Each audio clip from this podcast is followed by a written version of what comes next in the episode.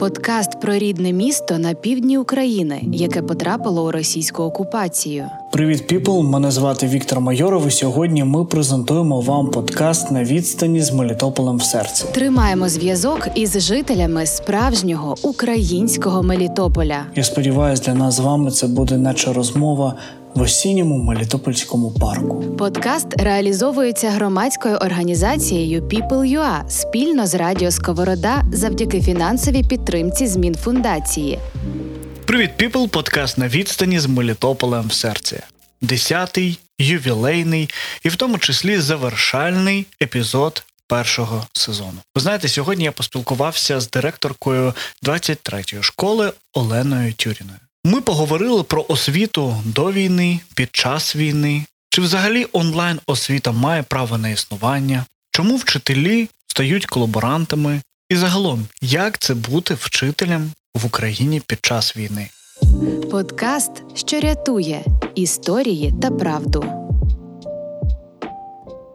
По-перше, пані Олена, дуже радий поговорити саме з вами, як з освітянином, тому що я пам'ятаю нашу з вами мою першу зустріч з вами. Це було коли розпочався широкомасштабна реконструкція вашої школи, і ви, як директор, просто було таке.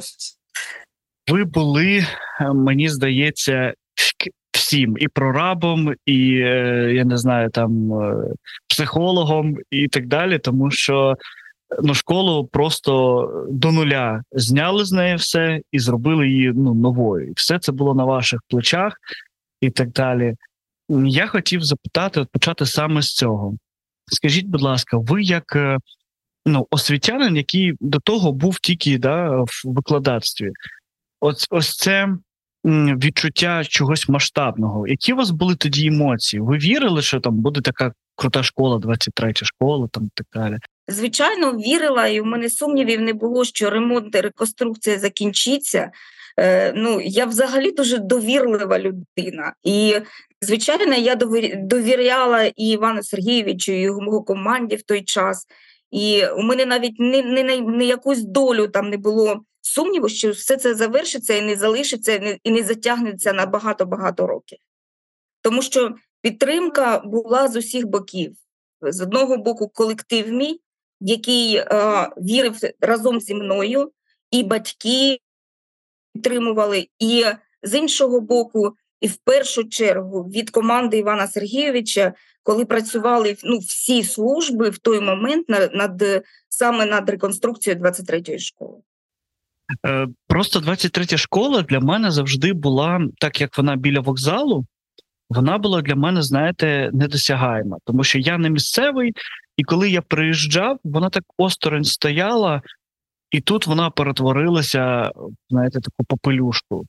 Я пам'ятаю, ми проводили там свій перший форум е, молодіжний там е, разом з вами Get High Together, і ну це прям там навіть дихалось по-іншому. От, взагалі, от після відкриття реконструкції, взагалі, е, я я теж не місцева, я не Мелітополька. Ну зараз я вже Мелітополька, тому що я мешкаю там з 95-го року. А взагалі я не Мелітополька, я харків'янка, і тому для мене, е, коли я жила я в районі залізничного вокзалу і продовжую там мешкати і по цей час, тому для мене ця школа була така загадкою завжди. Вона мене вражала своєю архітектурою, тому що вона не нагадувала жодну школу в районі в місті Мелітополі. І завжди було так, що я знаю, що ходили туди сусідські діти, всі навчалися. І мені, от я ніколи не могла подумати, що в цій школі мене завжди привабила своєю просто зовнішнім виглядом навіть. І а, потім, коли я вже почала там працювати, я ще побачила, що там е, настільки інший справжній колектив, настільки там така історична магічна магія е, в, в тій всередині в самої школи, такий магічний сам, така магічна атмосфера в тій школі, тому що історична ця школа сама ну, для мене я побачила, що це найсильніша школа, і е, яка навчає простих невідібраних дітей, е, вчить її іноземній мові, е, вчить е, не вчора, не, піз, не після вчора, а з 1973 року. Тому там дуже такі історичні, потужні е, вчителі працювали і працюють, що для мене оця аура, яка була ззовні цієї школи, вона підтвердилася всередині. І е, ну, дуже заслужено, що той колектив і всі ми отримали ще й сучасне, да, так, так, все в унісон таке звучало, все в унісон, і ще й отримали реконструкцію. Тоді взагалі ми, ми літали по цій школі. Ну, це справді, тим більше ви перші, хто отримали реконструкцію. Це була перша така школа, перший такий проект. Я пам'ятаю, навіть тодішня перша леді України Марина Порошенко приїжджала. Е, Ми тоді висвітлювали ці події. Я пам'ятаю, вони так дивувалися, тому що для всіх тоді освіта, Мелітополь, що може в Мелітополі, якомусь маленькому містечку, де знає тільки там по черешні, що може бути такий освітній центр, грубо кажучи, тому що ну, це вже не нагадувало ту школу сучасну, в якій я навчався. І ось я саме хотів поговорити з вами трішечки ще про минуле. Ви правильно сказали, що ви навчалися в Харкові, ви е, з Харкова. Е, тоді, в 95-му році, е, ви сприймали як е, свою поїздку до Мелітополя, як покарання чи е, як можливості? І ну знаєте, хочеться щиро дізнатися, тому що я вам так про себе трішки розкажу. Я вже подкасту згадував про це, що я їхав в Мелітополь навчатись, і це для мене був як програш. Чомусь я думав, що Мелітополь не дасть мені можливостей, не зробить з мене людини, так як, наприклад, там Запоріжжя або велике місто. А ви, навчаючись в Харкові, маючи е, тоді ви були е, там, скажімо, городська, для вас що це було? Покарання? Ви знаєте, е, ну, 90-ті роки взагалі важкі роки були, да? і на той час, ну, на жаль, в маленьких містечках прожити було набагато легше. Знайти роботу, е, вистачало тієї заробітної платні, яку тобі платили, і можна було прожити. Так склалися обставини. Ну, мій чоловік закінчував на той час Харківський авіаційний е, інститут, і ми були обидва студентами. І ну, він е, пройшов конкурс, великий конкурс, його відібрали для роботи на моторному заводі.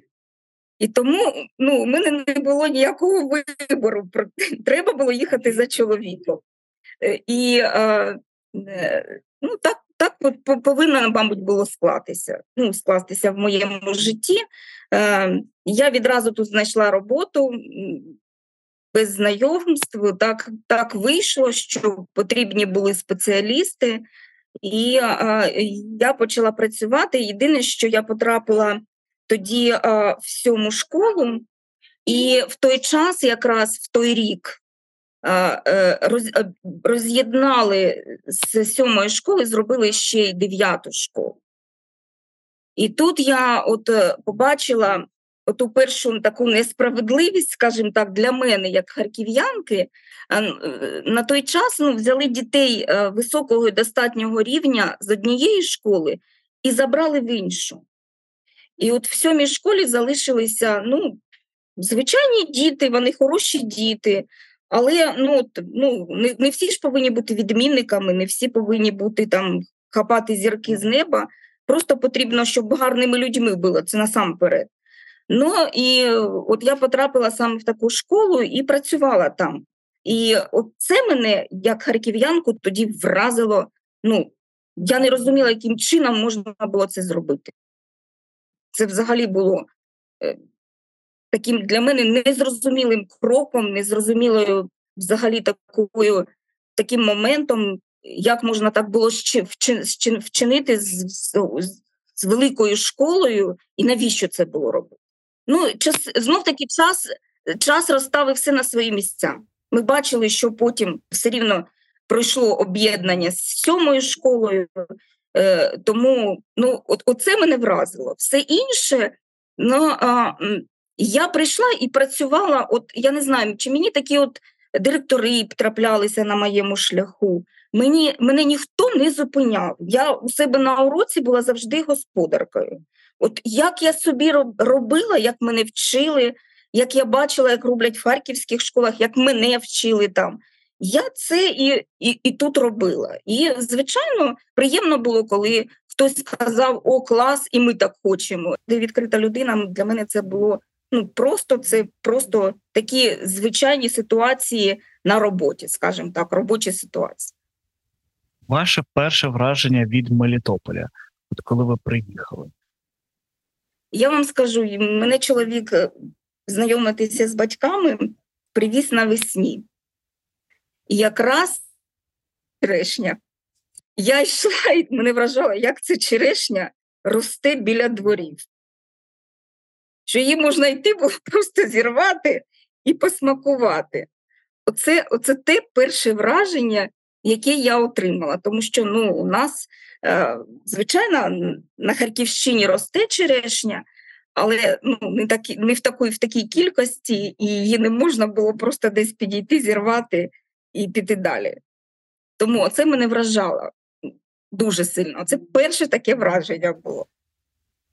Для мене система освіти, взагалі не тільки в місті Мелітополі, загалом, це така дуже консервативна штука е, до появи вже сучасної да, НУШ, е, нова українська школа, яка ну, трішки розбавляє всі ці тенденції.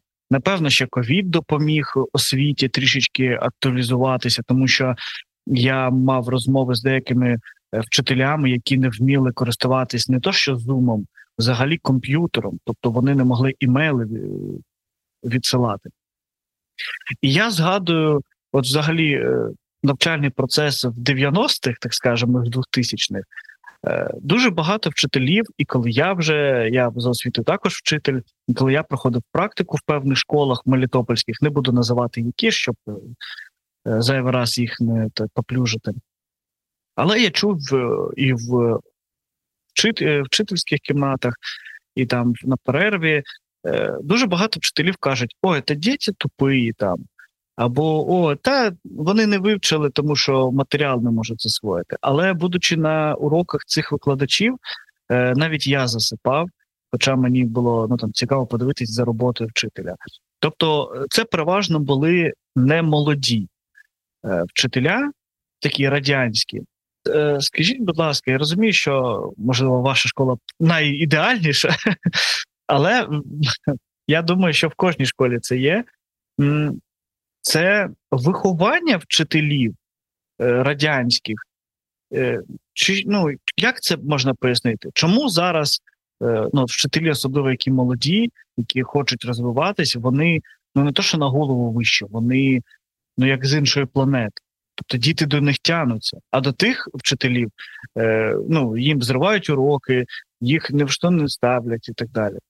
Як на вашу думку, чому це так відбувається? Я думаю, що таких вчителів, ну які трапились, на жаль, вони трапляються в школах однозначно. Це неправда, коли все ідеально. Не буває такого. А, у них було це з самого початку.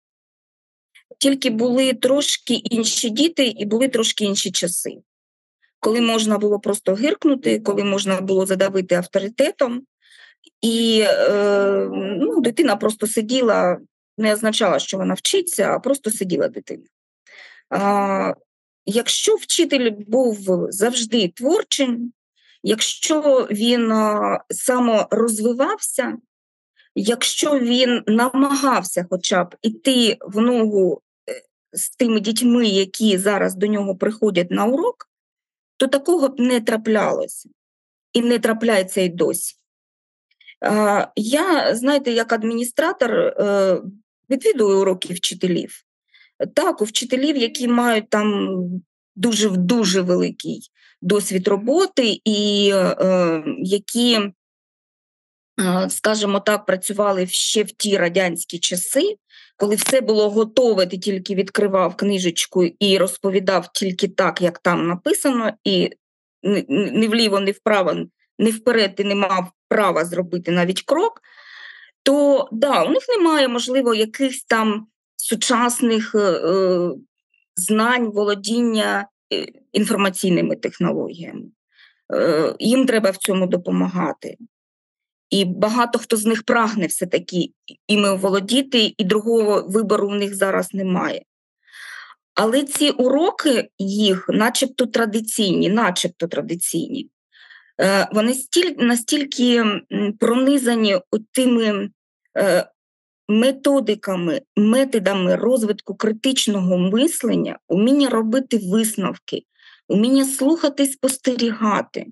Те, що зараз на часі саме для розвитку демократичної держави, що от в цьому їх цінність, от вони вміють заглиблюватися настільки в той матеріал, який вони викладають, що ти, е, як молодший, навіть не задумувався, що можна так підійти до викладання чи того ж твору, чи цієї історичної якоїсь події.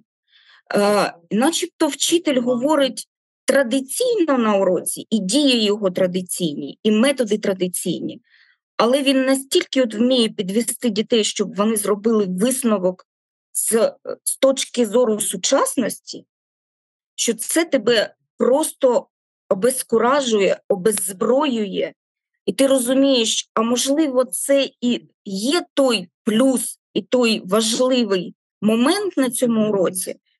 І, і не потрібно, можливо, там було десь погратися або щось змінити. Головне, щоб всі діти були задіяні. От якщо діти на уроці, навіть під час традиційних методик, задіяні, не є пасивними слухачами, то і традиційна методика спрацьовує.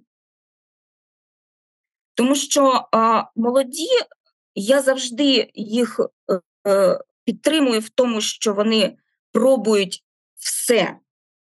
Але все на одному уроці ну, приводить до того, що немає того головного моменту, меседжу, що повинні засвоїти учні. І отут їм треба вчитися у дорослого покоління саме цим. Дорослим у них отім жвавим методикам, а тим саме виборі от того моменту, який повинен бути ключовим на уроці. Е, Ви правильно сказали, що треба конект такий робити, щоб е, вчителі. Але все ж таки вчитель це така і людина, е, хотів сказати, особа, яка не зовсім сприймає іноді критику. І чим більше в тебе досвіду, тим ти більше знаєш, як треба. І коли якийсь е, молодий там вчитель, такий як я, який може е, можливо неправильно підібрати слова, а прямо якось натякнути на некомпетенцію вчителя в певному питанні, це може настільки образити, що доводить до конфлікту. Я знаю е, деякі під Мелітополем е, школи, де вчителі прям звільнялися з роботи, бо їм було нестерпно працювати. Молоді вчителі, то вони йшли після університету. Це мої одногрупниці, і е, через те, що вони настільки, е, так скажемо, е, знаєте, жваво починали стартували, тому що в них ще й було це бажання внутрішнє навчати, та тому що я розумію, що за таку зарплату і так далі, е, ну мотивація не, не максимальна вчителів, так м'яко кажучи. І були прям конфлікти. Е, Ви стикалися взагалі в своїй діяльності, можливо, не директорські, а коли ви тільки починали, були молодим вчителем. Чи стикалися ви з тим, що ви даєте якусь пораду щиро, а вас не сприймають? Було, звичайно, таке. Було, і я пам'ятаю, що в нас були навіть такі коаліції, молоді вчителі і вчителі з досвідом. І е, ну, все рівно пройшов якийсь момент, якийсь час, е, коли освіта ну, дуже швидко стрибнула, і вони прийшли до нас. І вони прийшли до нас з, з питаннями, з порадами. А можна подивитися, а як ти це робиш, а, а навіщо ти оце приготувала? Все рівно вони приходили до нас. І ну, час все рівно розставляє все на свої місця. Хтось е, із старшого покоління не витримував і розумів, що треба йти вже. Хтось, е, якщо не йти, то треба змінюватися. І е, ну, молодість завжди перемагала. Ну, завжди молодість перемагає. І зараз в школах молодість перемагає. Да, досвід досвідом, а все рівно молодість перемагає. Ну, Якщо вчитель, скажімо так, розуміє, що він ну, не йде в ногу сучасністю, то треба треба просто уходити. Своєчасно зупинитися і йти. Ви як адміністратор школи, е, як людина, яка набирає на роботу, звільняє. Е, важко вам говорити людям, що вони втрачають свої компетенції, що ну, треба або переглянути да, свою роботу, або краще звільнитися. Чи були у вас такі випадки? Як ви з них виходили? Бо ви така м'яка, ну ви така. Ну я скільки от вас знаю, ви завжди посміхаєтесь, ви завжди така бусинка. І е, ну я не пам'ятаю жодного разу, щоб ви прям кричали. Ну то може при мені такого не було. Ну, я вмію кричати, Вітя, я зразу кажу. Вмію. І, і, і іноді це виходить. На жаль, я потім себе караю за це, але м, важко звільняти вчителів. Важко. Е, І мені це приходилось робити. Ну, вмовляти, змінити трошки професію. І не завжди це з вчителями з досвідом. Не завжди. Якщо я бачу, що людина ну, не здатна себе вдосконалювати, змінювати, не хоче цього робити. Для, якщо це, ця професія є не фанатичною для неї, ну тому що вчитель для мене, для мене це фанат, який витримує роботу з дітьми, роботу з батьками, який е, вміє вчити дітей, організовувати дітей, і, і ще і змінювати себе, себе самовдосконалювати постійно. Ну, повірте, постійно. Якщо не, не може, не хоче, ну я прощаюся. Я просто підводжу людину до того, що треба, треба щось змінювати. Надавати зворотній зв'язок, якщо людина закрита і не хоче від тебе цього чути, дуже важко. Я намагаюся завжди, коли я відвідую уроки, запитати у вчителів, чи готові почути ну, від мене те, що я хочу сказати. Е, Завжди починаю, знаєте, як ото, той бутерброд, завжди починаю з гарного, тому що є гарні моменти на уроках, і вони завжди присутні.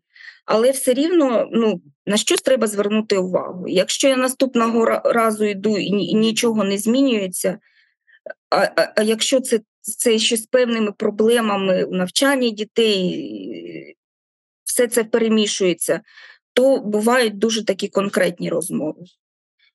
Ну, Це мені здається правильно, якщо всіх любити, всіх оберігати і нічого не змінювати, ну не буде ж прогресу ніякого.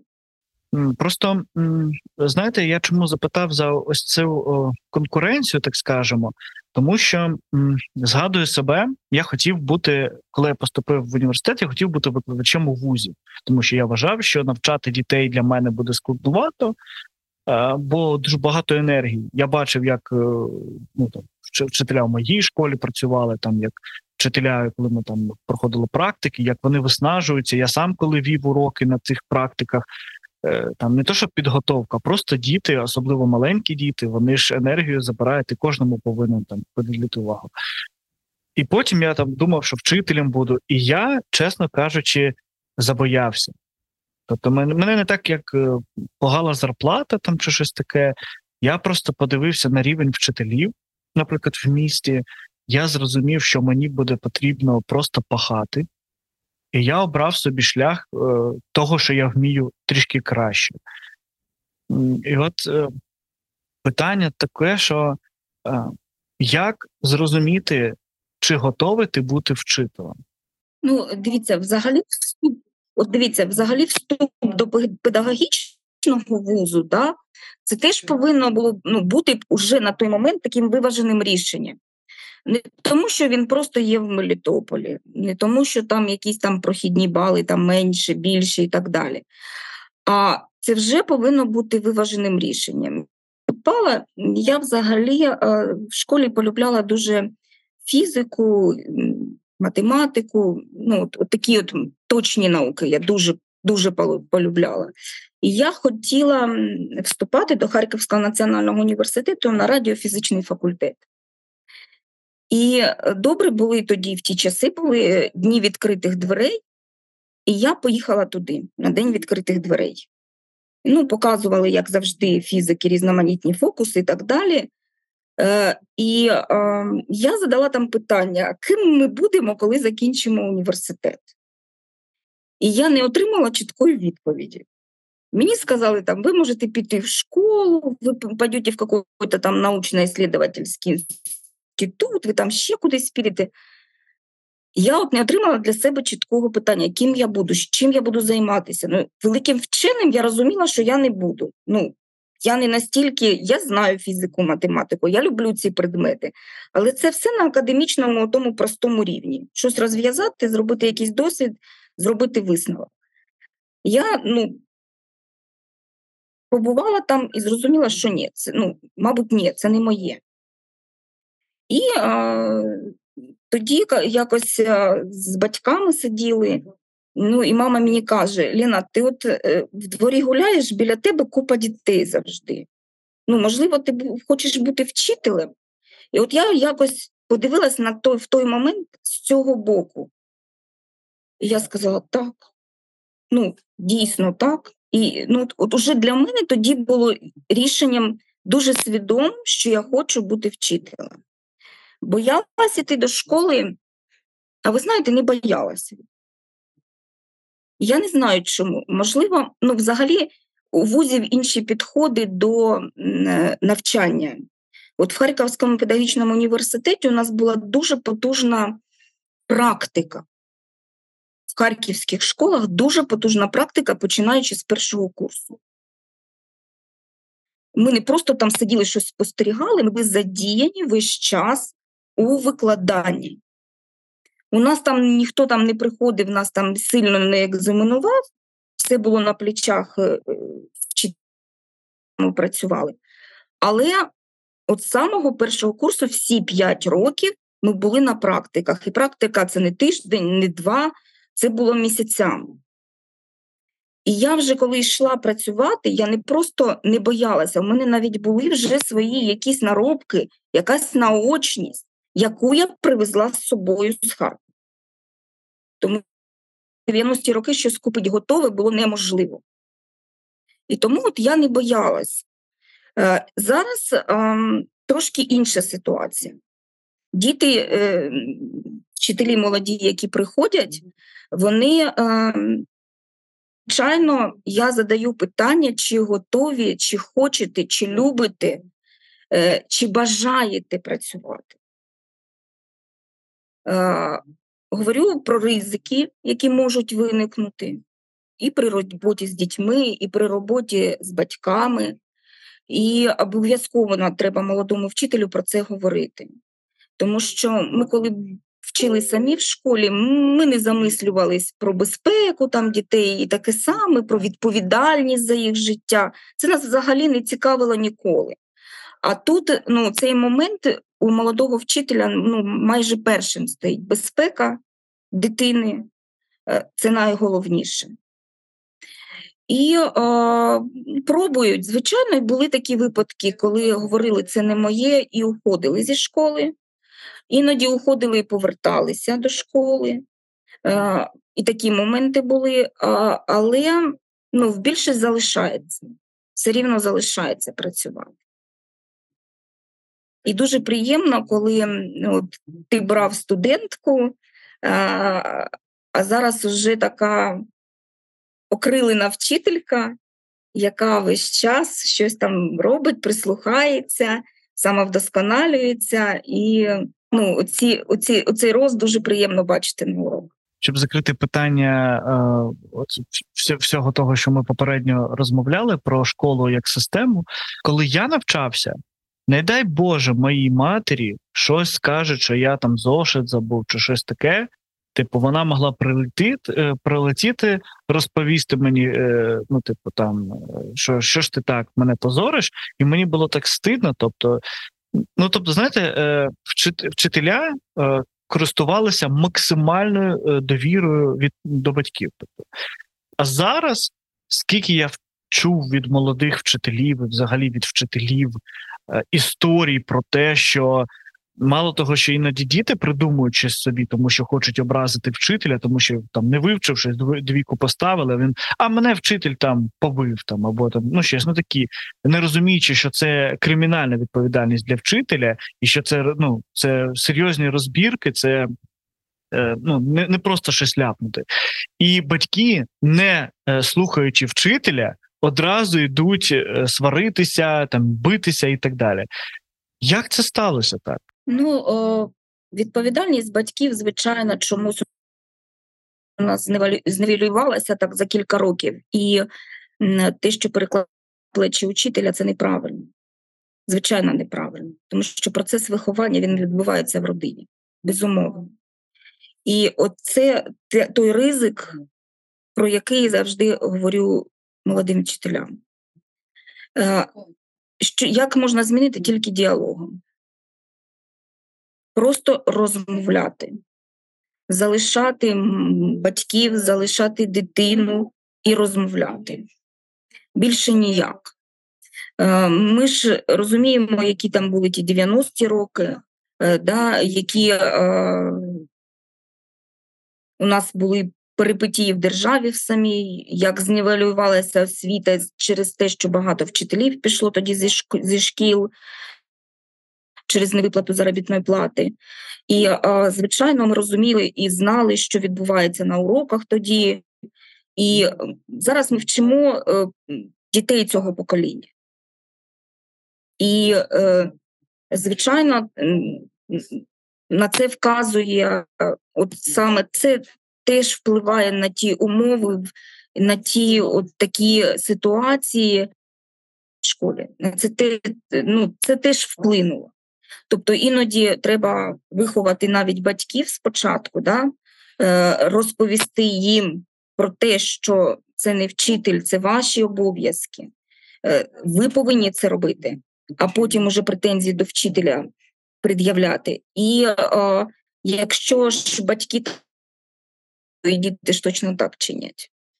Ну, по-іншому не може бути. На жаль. Я думаю, що ця ситуація зараз трошки вирівнюється в нас уже і змінюється ставлення до вчительства. І, е, повинен пройти час. Тому що ну, ми, ми самі ми знаємо, це завжди було, що е, освіта понад усе повинна бути. Ну, інакше ми нічого не отримуємо для своєї держави. Подкаст Віктора Майорова. Е, Хотів з вами перейти до теми війни, е, і хотів би розпочати з такого питання: ви директор школи, це ну, дуже така серйозна посада. Що ви робили в перший день війни? От як, е, тому що ми знаємо там, да, як люди там реагували, а як реагувала система в плані, от ви як директор? Е, Бо це неймовірний тиск. Ти не знаєш, що робити. Тоді ми всі не знали, що робити. Як ви чим послуговувались? Як ви це вирішували? Чи важко вам було? Ось цікаво це. Це такий важкий момент був, тому що ну, в ті війни кожен директор, взагалі мені здається, е, хто не був на керівних посадах, ми виглядали як сліпі котята. Е, не було ніяких ну, інструкцій, не було ніяких порад, як ти повинен діяти, що ти повинен робити. І от таким чином виглядали. Я тільки можу передати тоді емоції свої. Е, Чи був страх? Ні, страху не було.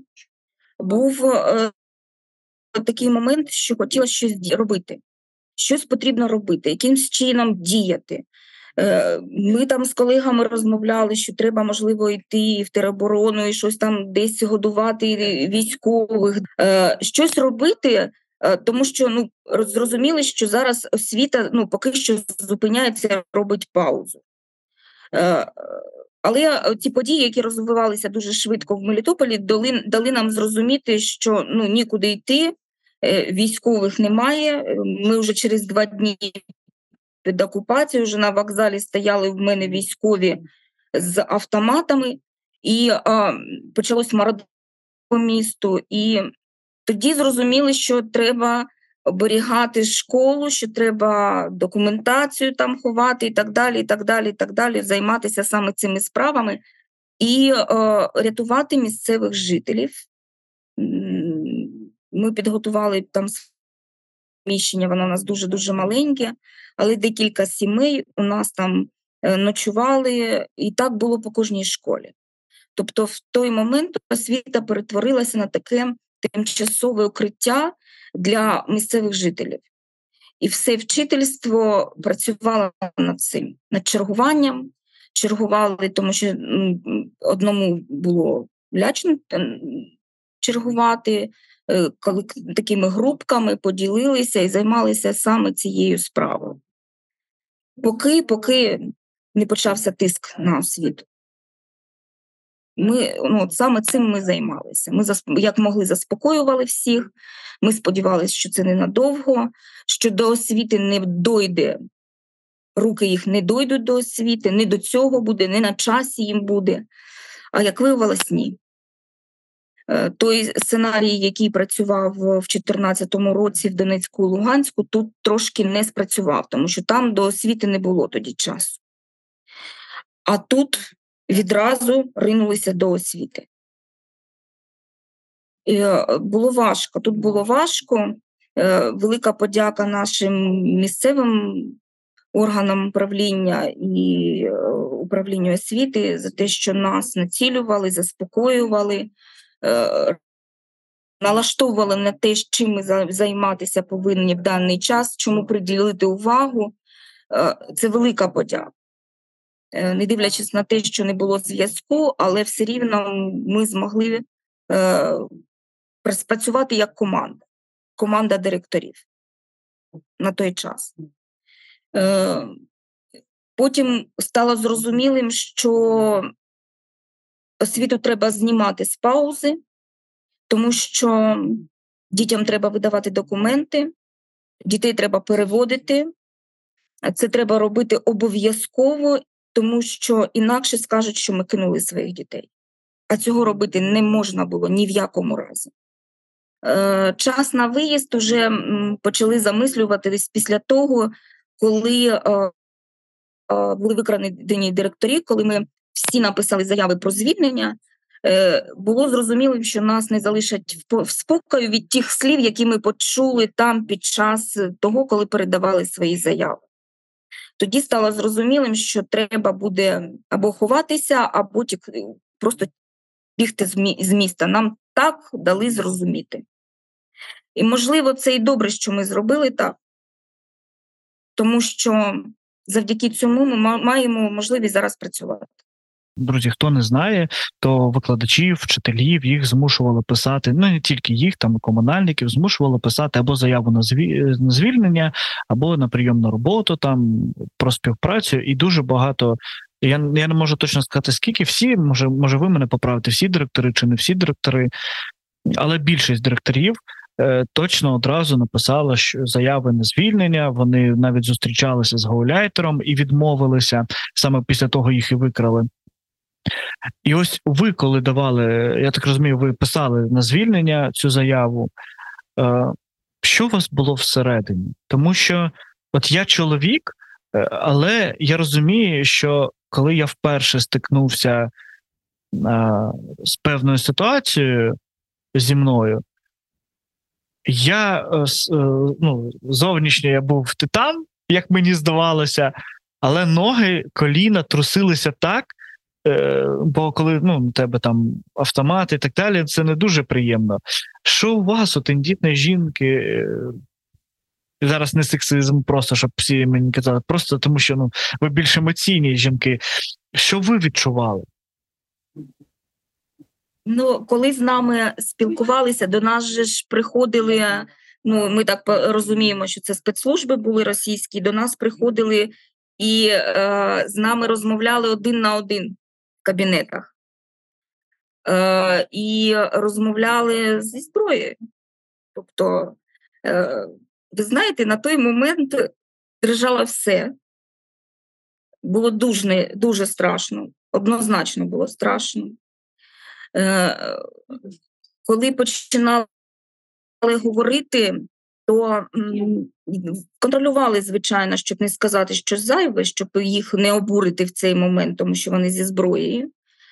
Але ви знаєте, оці е, майже 50 хвилин розмови з ними, тому що вони ем, методично тебе починали переконувати в тому, що вони все роблять правильно, що у вас тут взагалі ви, ви наче е, не розумієте, де ви живете, що відбувається у вас в країні, ви нічого не знаєте. Тобто ти вже через 30 хвилин починав розуміти, що е, вони на тебе психологічно так тиснуть, що е, тобі вже нічого не хочеться їм говорити.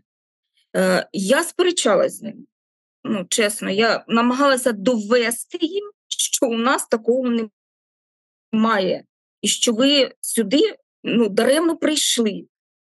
Заступник, яка була е, поряд, вона слухала це все, і мені потім сказала: ну ви далі. Навіщо ви це їм говорили? Я їм казала, їдьте додому, будуйте там свої школи. Навіщо витрачаєте ви на нас гроші? Ми самі в своїй державі господарі. Е, від'їжджайте, ви нам тут не потрібні. Ну, я це чесно казала відкрито їм. Е, єдине, що я в кінці запитала, вони сказали, все рівно ви повинні прийти на ці збори. Е, я у них запитала, чи, чи буде у мене право вибору. Я маю право обрати, хочу я з вами працювати чи ні. І чи буде там розстріл і все остальне. Вони сказали, ні, ви маєте право обрати, але е, невідомо, як ви будете потім тут жити. Отаке було сказано в кінці речень. Я йому не, не надала такого великого значення, я заспокоїлася на тому, що я маю право вибору, і все. А, Потім зв'язку не було, і ми якось от з директорами так от всі зібралися. Ми просто зібралися на вулиці. От кожен ішов в місто для того, щоб когось зустріти. І от коли йдеш, того зустрів директора, того, того, і ми в кінці кінців зібралися просто в дворі багато поверхівок на лавочках. І обговорили оцей момент, тому що до кожного приходили, з кожним розмовляли. Ми обговорили цей момент і вирішили всі, що будемо писати заяву. Не було жодного директора, який би сказав: Ні, я подумаю, я там а може не прийду. От ніхто, ні в жодного не було ніякого сумніву. І, написавши заяву, ми пішли відразу на ті збори, ну, почули, куди ми повинні будемо йти. Е, поряд з озброєними людьми, е, ми почули нецензурщину. От тоді стало ще трішки страшніше. Е, що робити, куди їхати, як їхати і так далі. От тоді, от тоді трошки стало страшніше.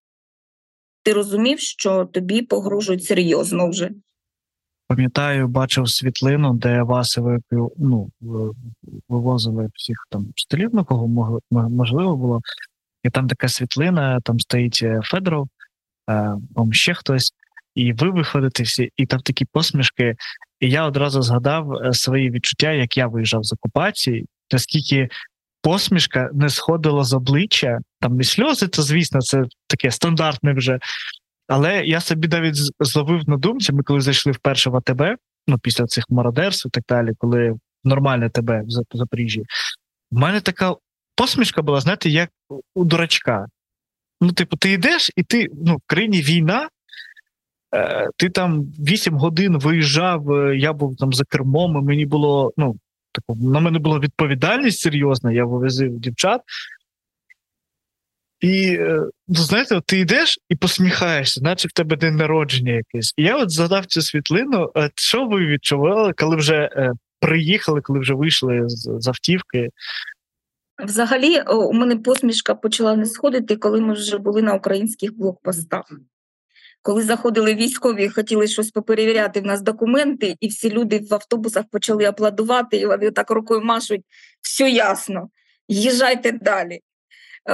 І от тоді вже посмішка, і от проїжджаєш, машеш, і ми, е, ну, жодної людини в автобусі такої не було, яка б їхала просто спокій, спокійно і чекала там якогось місця призначення. От всі реагували саме так. саме так. Ну, по-іншому ніяк не, не можна було. І плакали, і посміхалися, і, і все інше. І потім зустріч із Іваном Сергійовичем, його така, ну, така вольова таке слово, що все буде гаразд, е, ми переможемо, чекаємо і так далі. Ну, наче бальзам на душу, що ти от повернувся якесь в своє таке е, повсякденне життя, що хоч трошечки ти можеш до цього доторкнутися зараз. Е, Вітали всі тоді, ну, тоді вітали всі, знайомі, родичі, всі, що ну, ми вирвалися звідти, і перше, куди ми пішли, це було АТБ.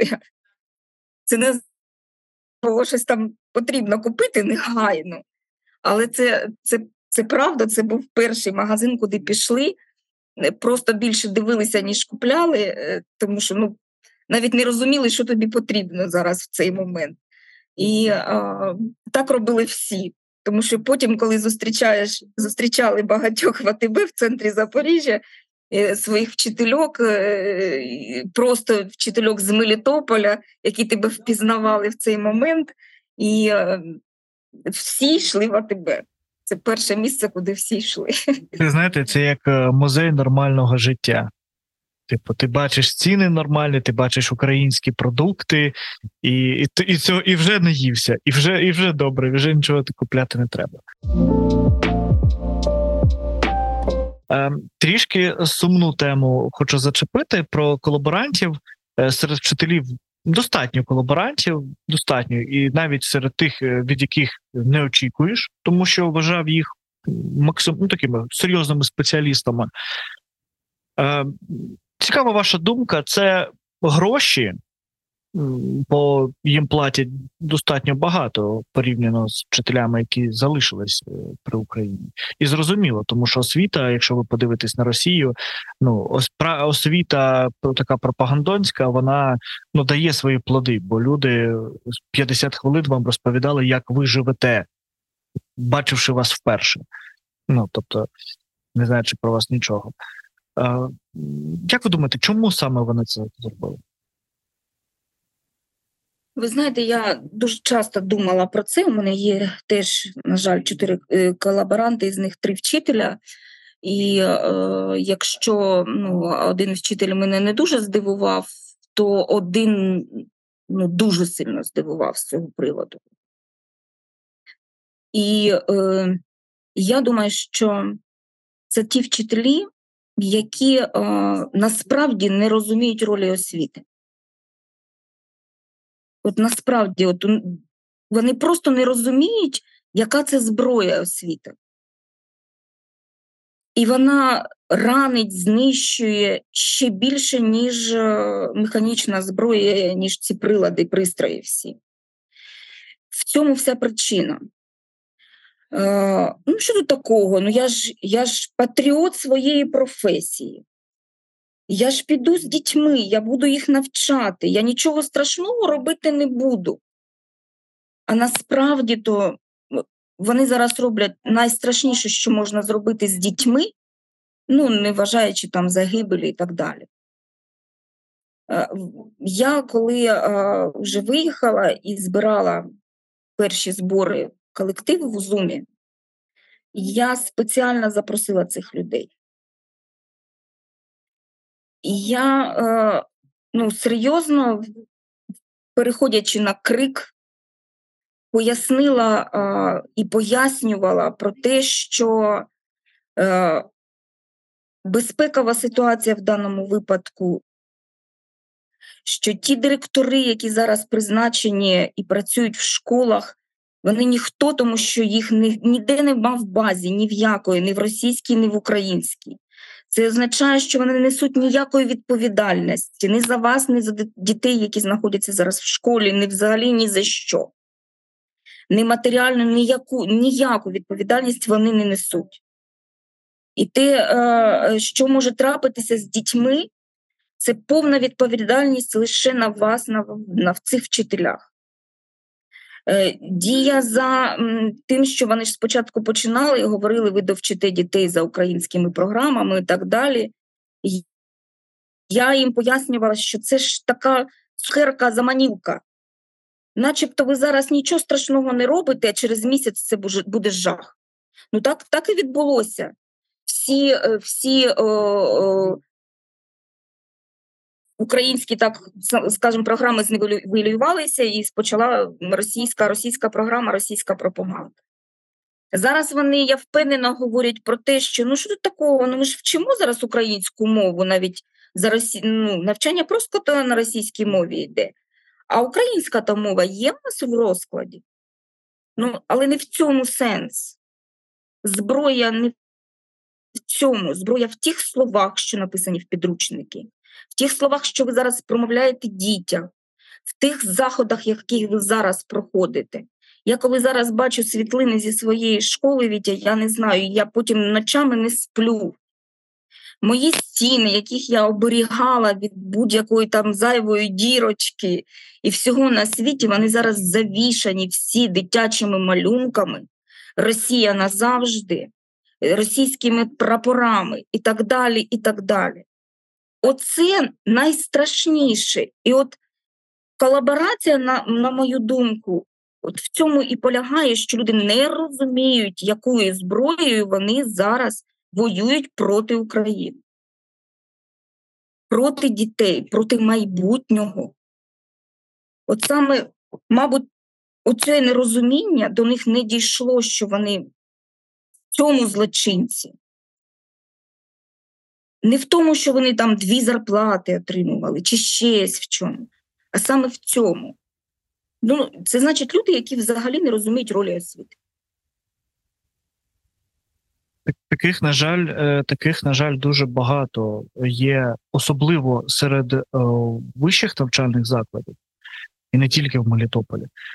І це мене здивувало менше, тому що я сам навчався в університеті, я хотів бути викладачем, і я бачив цю систему освіти. Якщо в школі ще ця система через, е, можливо, грубо скажу, боязнь директора і е, методистів, то в університетах це е, дике поле, куди хочеш, туди біжи, по суті.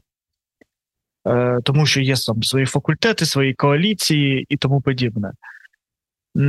Вас здивувало те, що в університетах дуже багато колаборантів? Бо саме, наприклад, той же педагогічний університет він же готує вам колектив. І я впевнений, що в вашому колективі є люди, які навчалися в цьому вузі. Я ну, навіть деяких знаю. Що ви з цього думаєте? Я про багато не хочу казати, там також багато колаборантів, але ми все ж таки розмовляємо про освіту, тому от за педагогічний університет. Так, я читаю, що багато е, пішло викладачів. Я їх особисто не знаю, звичайно, тому що я тут не навчалася в цьому університеті. Е, мене дивує це чому? Тому що м, ну, викладачі працюють з дорослими, з дорослими людьми, вже свідомими громадянами, скажімо так. І е, на них відповідальність ще в кілька разів вища тому що ви е, своїми діями домим людям, які е, ну, дорослі, але не дуже дорослі ще, що ем, ну, у вас ніяких принципів немає. Ви для вас просто робота це просто отримання грошей, що ви безвідповідальні, що ви, е, ну, ваші всі професорські там звання і так далі, і так далі, це просто така необхідність в вашому житті, що ви не є патріотами своєї держави, де ви отримали це професорське звання, е, де на вас витрачались певні кошти. Тобто, ну, оце, е, якщо студенти, е, вони повинні вже зрозуміти, що таким людям взагалі нічого не треба довіряти. Не те, що, не те, що їм вірити і сприймати те, що вони викладають, а взагалі як людям не можна довіряти, то тоді е, цим студентам респект. То тоді не потрібно мати ніяких звань професорських, доцентських і так далі. Вони тоді е, люди набагато, набагато з більшої букви, ніж самі викладачі.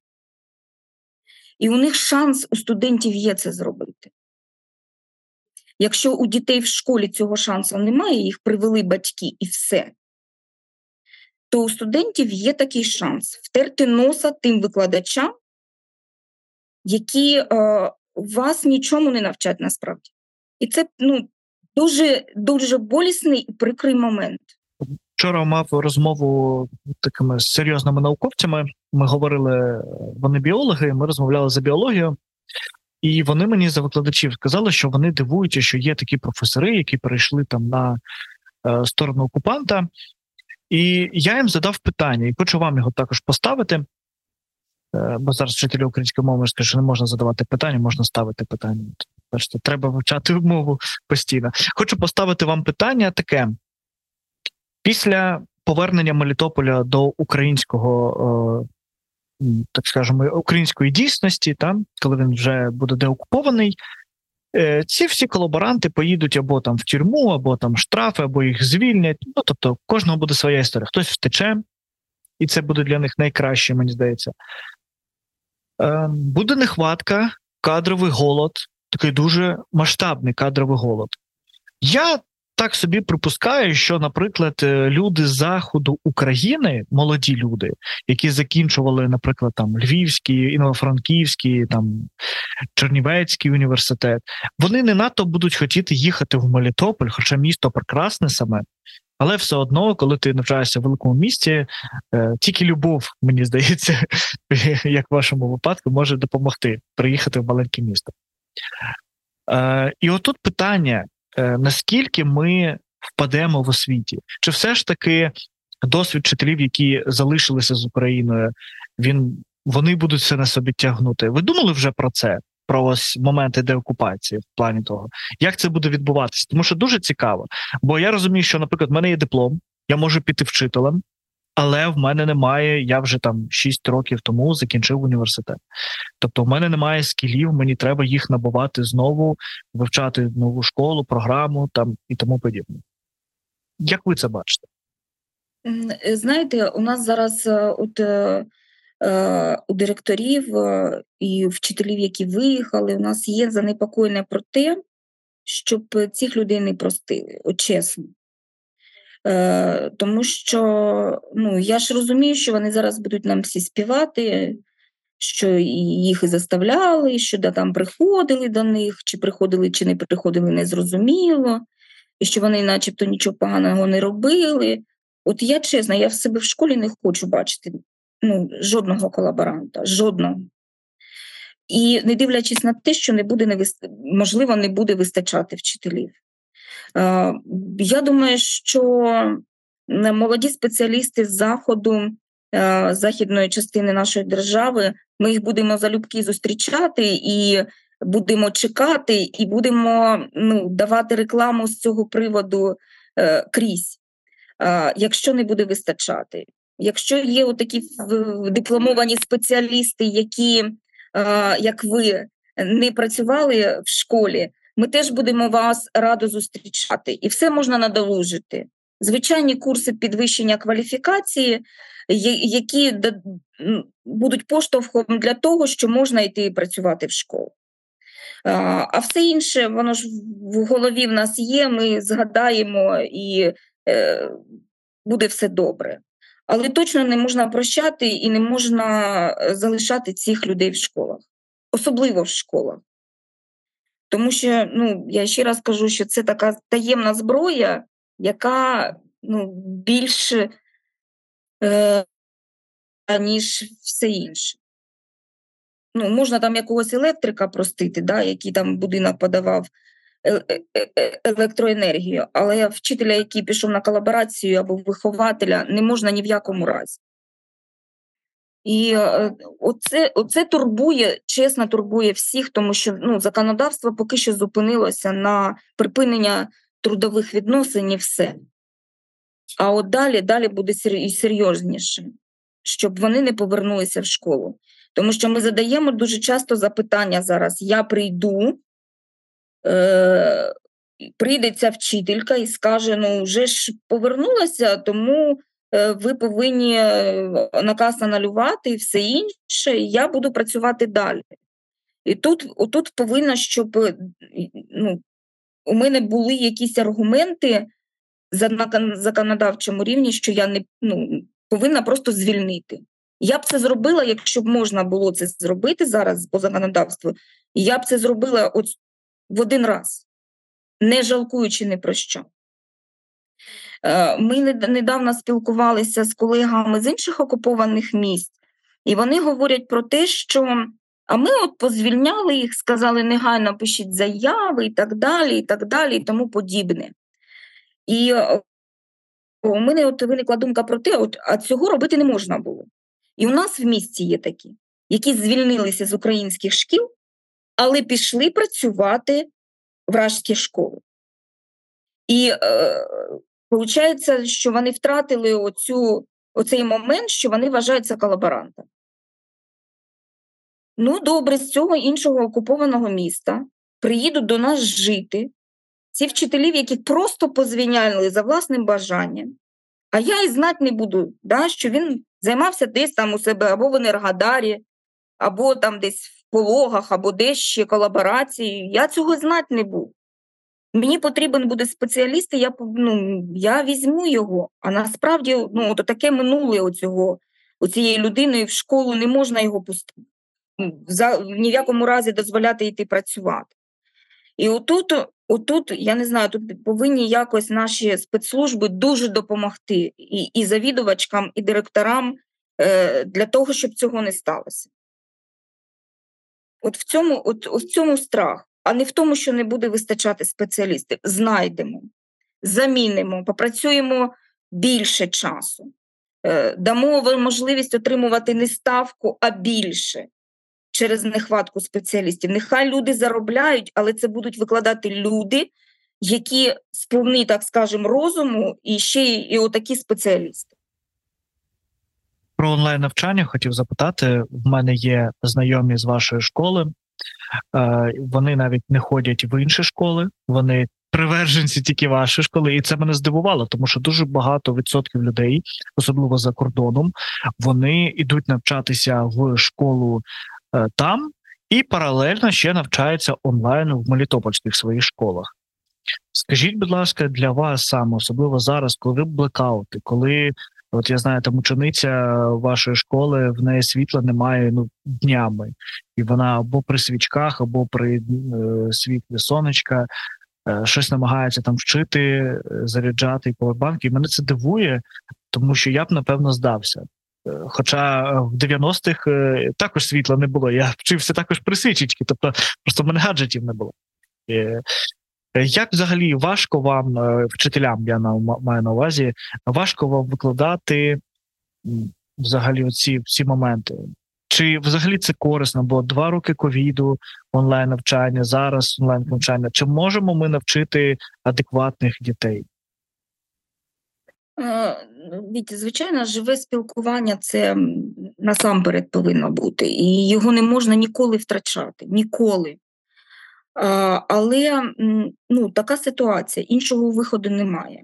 І наша задача зараз, як вчителів, зробити так, щоб ці уроки були теж цікавими. Перше, безпечними, перше, безпечними. Друге, цікавими повинні бути обов'язково ці уроки. Інакше, ну, інакше діти не будуть виходити просто. Ми цим містом, ну, я ще вважаю, що місто Мелітополь в багатьох випадках є прикладом для, для різних сфер взагалі життя е, України, і освіта в тому числі. Той е, онлайн, ту платформу, яку ми розробили разом, от всі зібравшись, із-за нехватки тих же самих спеціалістів, тому що не всі вчителі виїхали. Саме з цією метою була і зроблена ця платформа, тому що там е, всі ми підтягнули вчителів з різних шкіл, які там викладають, і у нас повністю виконується програма. Але е, мої вчителі сказали, що ні, нам повинно ми потрібні ще й для своїх окремо викладати, щоб не втратити поглиблене вивчення іноземних мов, щоб ми кожного бачили в очі, щоб е, ми могли з ними спілкуватися, щоб ми е, могли е, звично для нашої школи викладати для своїх дітей. І ви знаєте, ми ж на платформі міській викладаємо без облич для безпекової ситуації. І дуже приємно, коли ну, ти ж бачиш, там іноді діти підписують їм імена, да? і ти от викладаєш, викладаєш, і- твій учень звертає: Олена Васильівна, ти підписан вчитель початкових класів. Тебе не видно. І вон, учениця зase, Олена Васильівна, почекайте, отут повторіть, будь ласка, отут що, ви, що там треба вдома зробити, повторіть, будь ласка. І тобі так смішно стає в цей момент, що ну, ми дорослі вважаємо так, а діти ж вони ж все рівно по-своєму, от вони впізнають за голосами своїх вчителів. Це так приємно, це так тепло від цього. Ну, е, і ну, я вважаю, що ну, в 23-й школі ну, ми багато робимо для того, щоб е, онлайн-уроки були якісними. Ну, Дуже багато. Іноді, готуючись до уроку, от я як вчитель готуюсь до одного уроку, у мене займає це іноді 2,5-3 години. От для того, щоб е, спланувати, розмістити, показати так, знайти такий матеріал, щоб потім там е, дати можливість їм інтерактивно працювати, або на дошці щось там позначати, або там в групи об'єднувати. Тобто так, щоб їм було цікаво, щоб було від цього користь. І так, так же більшість вчителів, щоб не втратити своїх дітей. Дуже болісно відношусь до того, що зараз батьки е, іноді забирають е, зі школи онлайн, е, щоб ходити в очну школу там на заході України. І дуже, дуже прикро мені з цього приводу, і я дуже болісно до цього відношусь, тому що я знаю, скільки сил втрачається на підготовку онлайн уроків, і ну, тобі здається, що ти ж все робиш для того, щоб вони залишалися. Але я розумію, що живе спілкування нічого не замінить. Подкаст на відстані з Мелітополем в серці. Мені здавалося, що ми, Мелітополь, і взагалі освіта, е, не відчувала своєї важливості, як ви раніше сказали, е, до широкомасштабного вторгнення. Що вчителі це не просто месія, яка тебе веде, там дає тебе навч, е, а що це також і е, приклад для наслідування. Якось це було по-нібратськи, там навіть історію України, нам не давали цікаві факти. Я зрозумів, що я нічого не знаю. Тобто я знаю поверхнево там Шевченка, Леся, Франко, там ну Коцюбин, ну там ну такі постаті, але я не знаю там не знаю там Гребінку. Я так я чув про нього ж, а хто він, де він, куди він? Це, наприклад, там література. Я вже мовчу за історію, та що, на жаль, ну, типу, там, я дізнався, що у нас з Польщею якісь проблеми були, знаєте, ну, грубо кажучи. І це не каже, що всі такі. Ну, це моя проблема особиста, але я думаю, що і моє оточення, воно також почало вивчати історію України, якісь цікаві факти, і кожен задавав е, таке е, дивне, може, тупе питання: а чому мені це в школі не розповідали? Чому мені вчитель історії не розповідав такі цікаві факти? Чому я от там в книзі або в Ютубі дивлюся історичний контент, і він такий цікавий, а в школі мені давали щось там, якісь дати, я їх чомусь повинен знати, і так далі. Чому так відбувалося? Ну, Вітя, ну розумієте, програми ж е, складають дуже важливі вчені люди, які все знають. Якщо людина все знає, вона розуміє, що всі теж все знають.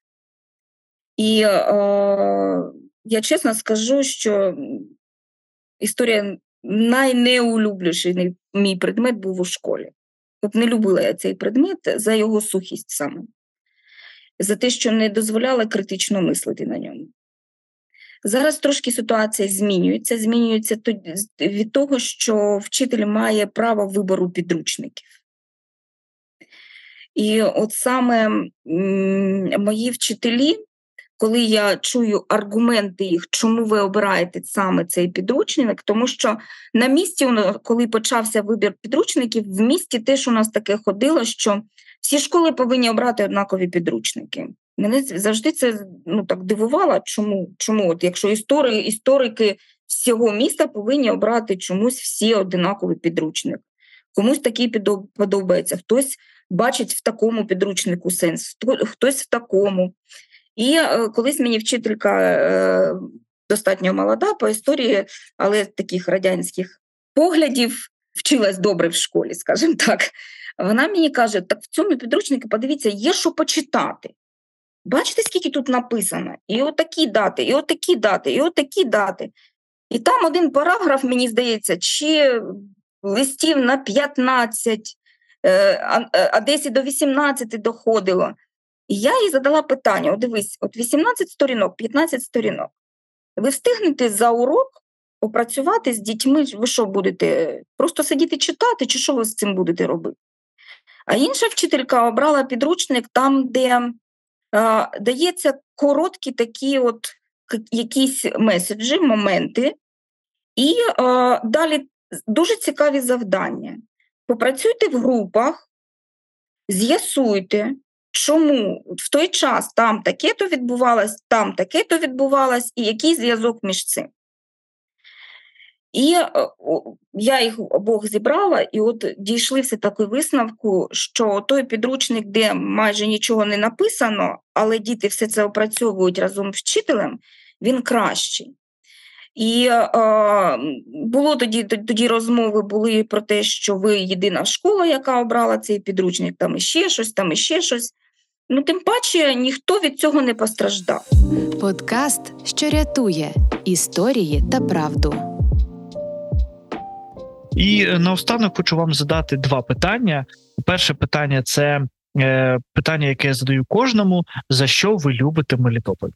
Я люблю Мелітополь за сучасність, е, за те, що він весь час інтегрується, перетворюється, змінюється. Е, Я люблю Мелітополь за те, що я в ньому живу, і мені там дуже комфортно.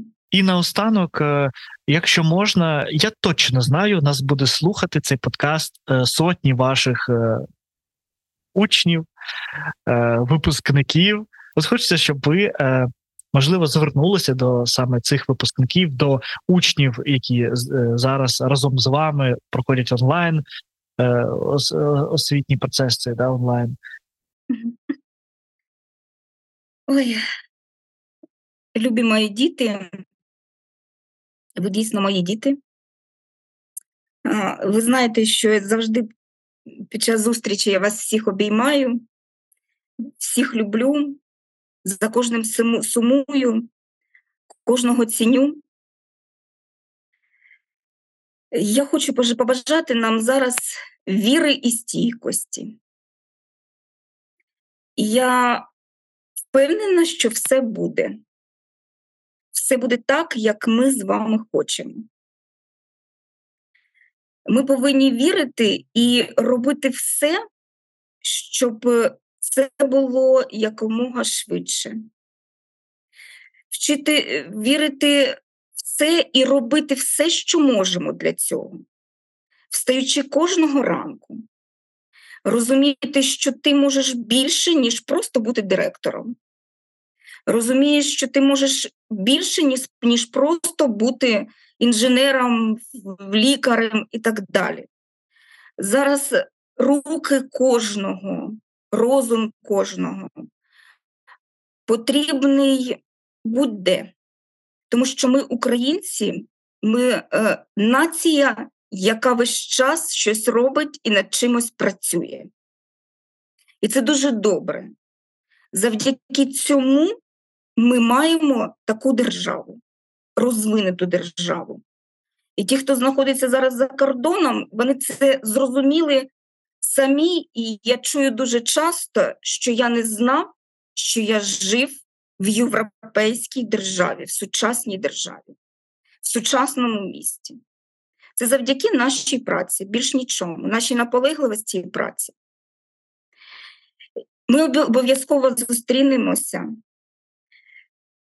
обіймемося на нашому подвір'ї, приведемо його до ладу, зробимо таким комфортним, як воно було до 24 лютого.